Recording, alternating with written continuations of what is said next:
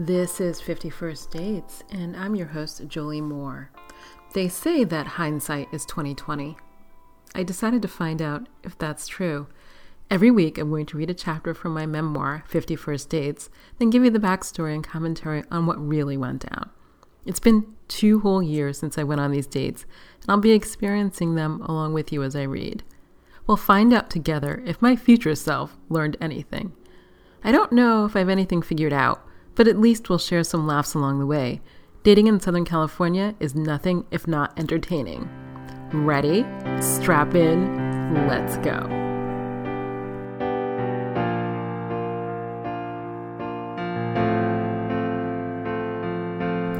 Hi, this is your host, Jolie Moore, and welcome to episode 13 of 51st Dates, the podcast. This is going to be, I believe, date 12. So I was uh, purging. I don't know. It's not a spring cleaning, it's just a cleaning of sorts. I was going through a bunch of boxes that um, I'd hauled down from my house uh, during the divorce, and they'd sat in a corner of my living room for too long. And um, I decided to go through it. One of the things that was in there is a writing folder I kept that had lots of random things I'd written over the years, stuff from high school. Um, interestingly, actually, stuff from high school. And um, I used to write articles and editorials in high school, and I was sort of flipping through the clips. And I flipped one over, and on the back was a picture of my high school boyfriend. I don't even remember this. He had gone on some leadership trip to DC and it's so interesting to look at him because, you know, obviously he's not animated or in 3D and he's like 16. but he didn't look as confident as I remember him being. It was just so interesting. And in the article, uh, true to probably who he was, he did not, there were no quotes from him so these other people are like, oh, I went to DC and it wasn't, isn't it great that I learned about leadership? And isn't it great that I met these congressmen or whatever they did? And uh, he was silent, um, which was such in contrast to him because when I was uh, seeing him, he had a whole lot of opinions about a lot of things, mostly world politics and the United States um, involvement in Central America. Don't know. Odd anyway, that's not the point. so, in the box, um, one of the things in the box actually was like my thesis proposal from college, but which, by the way, I wrote on romance novels. But one of the other things was a play. So I wrote a play in sophomore year of college, and I remember writing it. And about a year or so ago, um, another romance author was talking about like our early writing and she was like I was just reading the play I wrote in college. And I was like I wrote one. And she's like what happened to it? I'm like who knows? It disappeared into the maw of my mother's stuff. Like you know moving from place to place my mother never unpacks but moves a lot acquires more stuff gets more boxes and doesn't unpack those in the next place. So I think she's living in Florida now in a house maybe um, with a garage that is full of stuff that she's never unpacked and so I assumed that it was lost to the nether, and maybe one day when she died, I would discover it um, going through these boxes. By the way, a task I'm not looking forward to. My grandmother listened to me and went through all of her stuff before she died. I was forever grateful. If that's a gift you can give your your family, um, uh, in addition to estate planning, but I'm not going to go and digress. So, in the folder was that play and I was so excited um, just to find it. I, my professor, I don't even remember him. I could see him. I don't remember his name or anything like that. And it's actually not on the little play. When I turned it in, he gave it back to me. I don't even know. There's no grade on it. So clearly that didn't go well. He gave it back to me. He goes, This is not a play. And that is probably true. It's, it's true. It's not a good story structure. What it was, um, let me say this an author I know who is sort of brilliant. When we were talking about this play and other college writing, she actually went to the same college I did, albeit 10 years later. Um, we were, she was saying that sometimes um, the feelings aren't processed until the story is told. And I think that's probably true for me. Hence why we're all here now. Um, because um, I guess I, I probably process everything through writing um, and maybe some degree speaking. Anyway, so the play was me processing my first college boyfriend. Um, and one of the dates who you'll meet later, the a guy named the foreigner, asked me like a several times, like why I had broken up my college boyfriend. Now his question was odd, and we'll get to that much much later, um, because I think he's date fifty one in in here, so that's way in the future. But he kept asking, and I was like, I don't remember. I don't know why I broke up with my college boyfriend. Like, I literally don't know. Um, and I have journals in my house because I journaled every day, probably from the age 13 to age uh, 25. And um, I didn't journal during my marriage because it was so horrible and depressing. I figured if I wrote about it, I'd have to acknowledge it. Um, but about two years before I moved out, I did start journaling again. I don't reread them, but I do journal. But I couldn't remember why I broke up with him. All that said, I read the entire play, and now I'm 100% sure why I broke up with him. And ironically, there's actually zero irony in this, so that's I feel like it's a lot of a lot of Morissette all over again. That is not the correct definition of the word. It is also not paradoxically. Maybe it's more unfortunately or sadly. Um, the reasons I broke up with him are the same reasons I've broken up with anyone or everyone. Actually, I've broken up all the relationships. I, I'm always the initiator. And it's exactly the same reasons. So I met this guy in college, um, like maybe the first or second week of college, and um, he pursued me so hard. Um, he was super cute. Can I tell you? Super cute. And I'm so bowled over by super cute faces. Um, he was a musician. Uh, he didn't have long hair, but so cute. And he like pursued me. And I don't remember this like well, the play jogged my memory. But in the play at some point, like two weeks in, he was like like heavily leaning on me, like, why don't you like me? Why haven't you said you liked me? um, four weeks in, um, all of this. And I have a sassy friend in there who I don't even know who that's supposed to be. If it's my subconscious, well, if it's my subconscious, I need clearly some more therapy. But I think it's modeled on a friend. I'm gonna. I still haven't been able to pull that out of my memory, but maybe um, sometime soon. And she kept saying, "Why is this guy rushing you?" She's like, "If he's saying to you, this is the romance of the century, you have a century to enjoy it." And I kept saying to her, Don't you believe in romance? And she was like, Only in the movies, you know? And um, she was cute. She was quite clever. And it just, he kept pushing. But he did the thing that I think comes up in this uh, memoir, certainly has come up in my life they're pursuing me, they're pursuing me, they're pursuing me, and then suddenly, like, an ex girlfriend pops up, or as I'm discovering, not quite ex. Um, but we were on some, we decided to go to spring break together, um, me and my college boyfriend. And I remember being on a boat. I'm not even going to get into that. We were on a ferry. And um, he, what did he say? Oh, he met up with some ex girlfriend and he abandoned me on the ferry ride. So on this ferry, I'm going to meet his parents for the first time. I am freaking the fuck out because my stomach gets upset when I have anxiety and I'm actually okay on boats, but I'm going to tell you like anxiety stomach plus boat ride is not a great combination. So I was like oh, a mess. And he's like, hey, there's a girl who's not you. Let me walk away. And actually, the entire spring break was like that. It was sort of like him reuniting with his ex girlfriends and leaving me standing alone on a beach, at a party, uh, you know, on a road or whatever. He lived in a very rural area, hence the ferry. And it was awful. But it was, and it was the first time it happened. I can only tell you from the future that that has been a theme in my life. Um, I was just writing to a friend. I was like, do these guys only um, talk to their exes 11:30 at night? Because like in half of my memory, Saturday Night Live is coming on.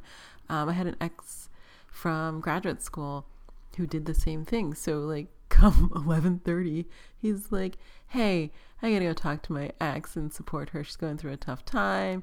Yada yada yada, and he'd be gone for half an hour. Same thing with my ex-husband, different girl, same school. Um, and over and over and over. And I'm like, why? And this is the thing I don't get. And I looked up something about it recently and I'm going to think about it. But I don't understand these people who pursue you and then the minute like you're like, "Hey, sure, I'm I'm willing to go out. You pursued me hard. You're cute. You seem nice. You seem really attentive." They're like, "Hey, I'm backing off. Did I mention I have an ex and we're still entangled um, to some degree or another, whether that's a marriage um, or whatever." And um, the I don't know. The whole thing made me sad because it's like in all these years the pattern is the same. And obviously, if there's a common denominator, and the common denominator is me. Um, but I think that that play was like the biggest wake up call, like slap in the face, whatever. So um, there's a uh, uh, Instagrammer I follow who calls this like a dong diet, and uh, I am on a dating hiatus because uh, I don't know if it's doing this podcast, reading that play, just living life during COVID. Like, I have so many thoughts about so many mistakes I made, and I honestly don't have the energy to go through it again. Like, I literally think I have exhausted that supply of unworthiness. Um, I just am I'm so, so over it. So, um, with that, I'm getting ready to read date number 12, the Omakase. And yes, by the way, the farther I read into this book, and the more I watch my behavior in the past from two years in the future, the more, uh, I don't know if mortified would be the word, but honestly, like, I'm slightly embarrassed for myself because I'm going through life like a blind man. I don't know. It's just uh it's a crap show. But um it's my crap show. It entertains me. I'm here to humor all of you with what clearly is the biggest cautionary tale. And you know, it's not a cautionary tale for anyone else, I don't think. I think it's a cautionary tale for me. Ready, set, let's do the omakase.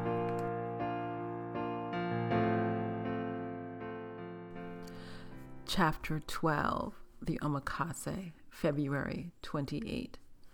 The text continued like that for a few days, with the best selfies from him in between. His mad selfie game hadn't suffered. I kept them in a folder on my phone for when I needed a little pick me up in my day.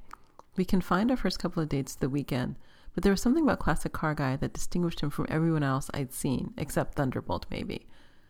When he got close to me or merely breathed in my direction, I got crazy turned on. Despite the fact that we probably had nothing in common except our mutual attraction, it was some kind of pheromone, catnip. But by Thursday, I couldn't wait for the weekend. As soon as I got home from lunch with a friend and a few errands, I picked up my phone and opened the messaging app. Me. So here goes with me being, well, bold. Classic car, shoot. Me, what would make me happiest at this exact moment is making a plan to see you again. Classic car, Absolutely. Good company is never turned away. Me, so what are you doing for dinner tonight? Classic car, tonight? I do not have plans. Let me ask you a question. Are you alone as of tonight or tomorrow? Me, I am very much alone tonight and tomorrow.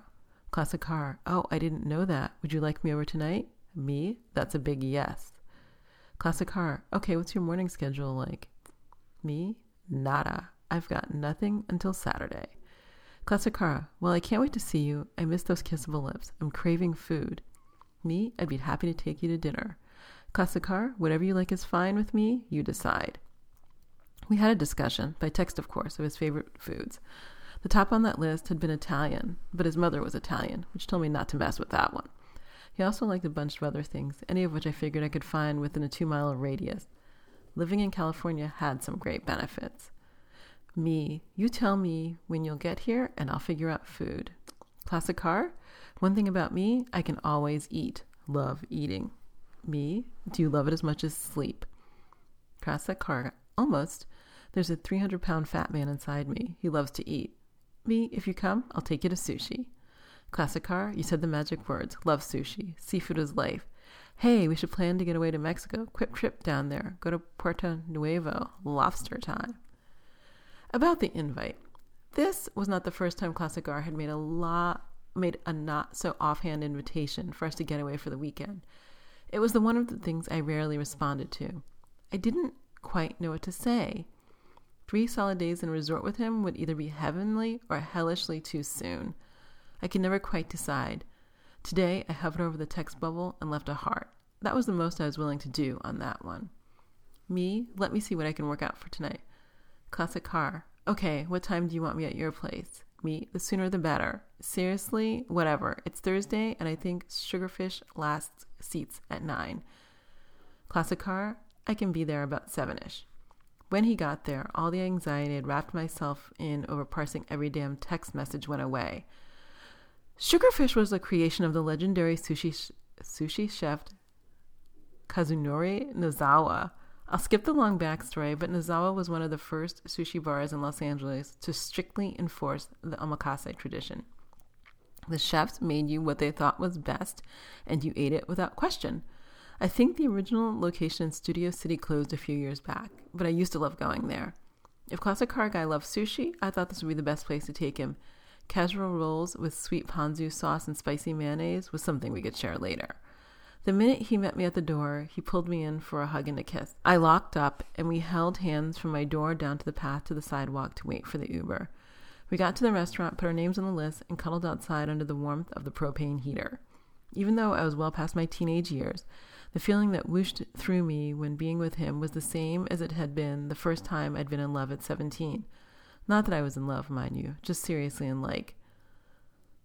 The sushi was amazing, of course, but the conversation was pretty interesting. It was the first time he seemed vulnerable. It was the first time he mentioned having a stutter. He'd said it had been pretty bad when he was a kid growing up and as an adult, in sales, mind you. It still came up from time to time. I hadn't heard it yet despite the hours we talked. After dinner, while we waited for the check, he moved from sitting across from me to the vacated bench seat next to me, and I looped, and looped an arm around my shoulders. He seemed to like physical affection. It wasn't my strong suit, but I made a mental note to keep that in mind. Paying the check, getting an Uber back, walking up to my apartment, that part was all a blur. He was like me after only a four day hiatus, as horny as all get out.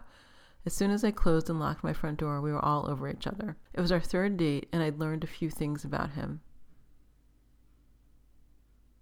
He'd also dropped a bit of a bombshell in the morning when I'd casually asked what he was most ashamed of.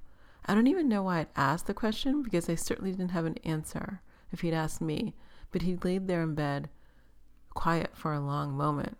You haven't killed someone, right? I asked, because for some reason that felt like a deal breaker. I was with a friend, he started, ended up spending 10 months in jail. Honestly, I started to think that I'd be more surprised if he said he'd killed someone. How old were you? 19. I was with a friend, did something stupid, got caught up. From what I pieced together, he'd been drinking for two days, decided to drive because his more drunk friend couldn't. They got into a single car accident and his friend was hurt. Bad. I even suspect that after thinking about it, his friend may have died in the accident or because of it. I knew his friend was dead, but he'd hinted that this wasn't what had killed him. From what I know about the law, though, it didn't make sense any other way. What did your parents think? I asked, because I couldn't imagine being either on either end of that conversation, telling my parents I'd been arrested and was facing jail time, nor having my own son tell me his mom the same. I told them I'd handle it, that I wasn't that it wasn't really their problem, he said. My mind skidded all over the place. Immediately I felt insensitive though, because just last week I'd gone on about how few romances were gritty and real. I had recently finished this book about a hero who just left jail, lived in East LA, and was trying to stay out of gang life. I hope I didn't offend you when I talked about that book, I said, wondering how elitist I'd come across. Class was already an unspoken issue between us, and I feared I'd widen that gulf with my offhand comments about a guy who could have been in him ex con, East LA, all that. No, I didn't take offense, he said. God, I used to spend a lot of time visiting prisons, I said as my brain worked taking in the new information. Where were you? San Diego, he said. I had visited quite a few prisons in my old job, but hadn't been to San Diego. I couldn't even remember what state prison was down there. Did your parents visit you? Yeah, he nodded, but I didn't want them to see me that way. It was a refrain I'd heard before and didn't understand. Statistics showed that recidivism rates were lowest when felons stayed connected to family and community, but that preachy thought did not leave my mouth. Instead, I was quiet because he was saying something about paying lawyers and how he'd been originally dealing with 18 months and how it had been reduced to 10. All I could think about was what my first real job had been criminal defense attorney. I will tell all dates that I'm a college graduate because it's true. What I don't often reveal is that I went to graduate school, or if I do mention graduate school, I don't mention it was law school. I'm already getting the vibe that I'm too much, too pretty, too smart, too talkative, too outgoing and I wanted to go out and have fun, not discuss my resume. There was silence as I sat across from him, cross legged, trying to think of what I could say that wouldn't be weird. There was a long list that came to me. I'm totally not judging you, I said. Remind me one day to tell you about the job I had, visiting prisons. Then I offered him a spare toothbrush, and he went to shower. He'd said he was an open book. I was a closed one. So after hours of talking, he dressed, and I watched him thinking about whether I should go on a date with Naughty Dread. I hugged and kissed him goodbye, and then took to my couch.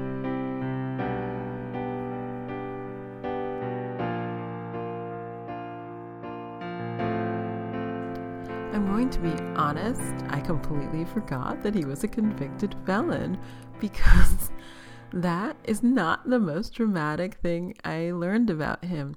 I really, really, really forgot that. Um, so about that, I never.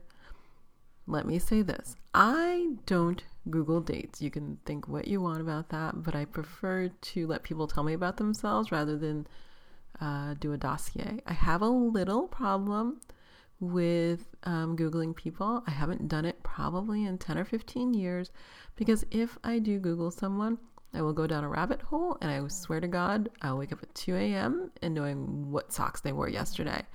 Um, I don't have any boundaries when it comes to that, so I don't do it. And um, well, I learned something later on that may make me rethink that, but I'm still not sure. So I did forget that he was a convicted felon. And let me just tell you, for like drunk driving, unless I don't know, you have a really bad lawyer or something, usually um, it, okay, it's usually a misdemeanor, which means um, there's little or no jail time. I'm not going to get into the morality of that. That's just the law in most states. And um, for your driving to be a felony, something bad has to have happened. And I personally think probably he was driving and the guy died. Um, but I don't know. I actually never looked it up. Um, but I, I, think if fly driving, the guy died, and that's probably why there was jail time. And, uh, you know, vehicular manslaughter, who knows? I would have to think about it a little bit more. But um, people just don't go to jail randomly because people have single car accidents and somebody gets hurt. Um, the story didn't hold water, but I didn't press him. Not sure why, but I didn't. Um, probably because it had happened when he was 18. This was 20 years later and uh, I don't know. I don't know. Maybe I pressed him because I didn't want to know the answer. I can't say. The other thing, I read a book this week um, about boundaries in dating. And one of the interesting things in the book said is that you shouldn't date someone that you wouldn't be friends with. And I'm going to be honest, thought never had occurred to me before, of course.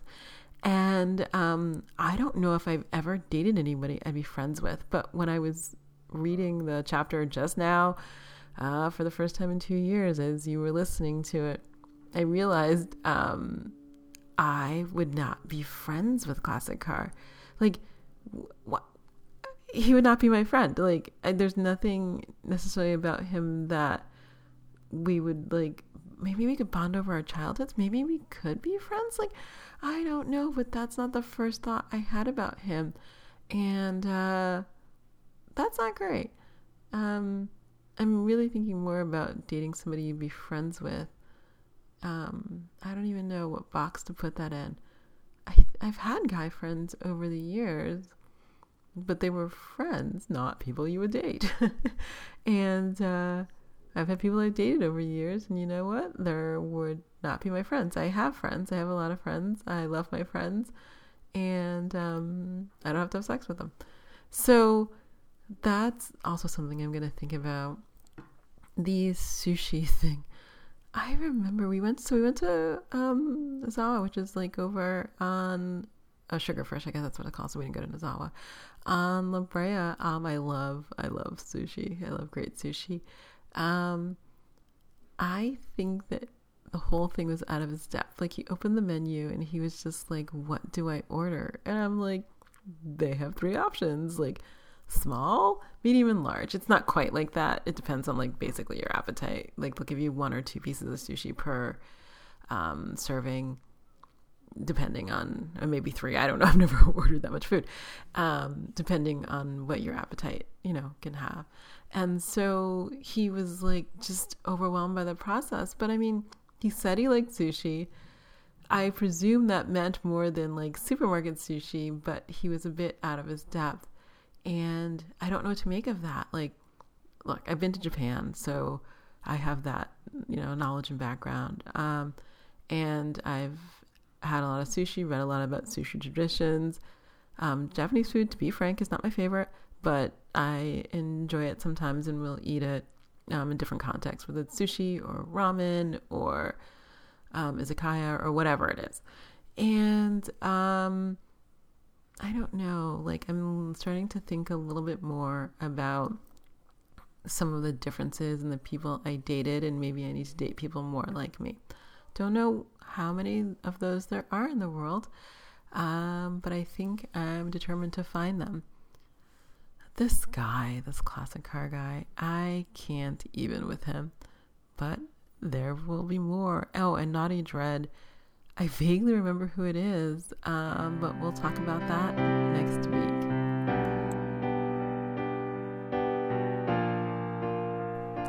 I'm Jolie Moore, and this has been 51st Dates, the podcast. If you enjoyed listening, I hope you'll share, rate, and review it on Apple Podcasts. It will help others find the craziness that is dating in Southern California. Also, please hit the subscribe button on your podcast app. If you'd like to read ahead, my memoir, 51st Dates, is available wherever books are sold. A link is always included in the show notes. I'm also a romance writer. If you want to know more about my books, please visit joliemoore.com for more information. You can also follow me on Instagram at XOJolieMoore and on all social media at the same handle, XOJolieMoore. Thanks for listening, and I'll be in your ears next week.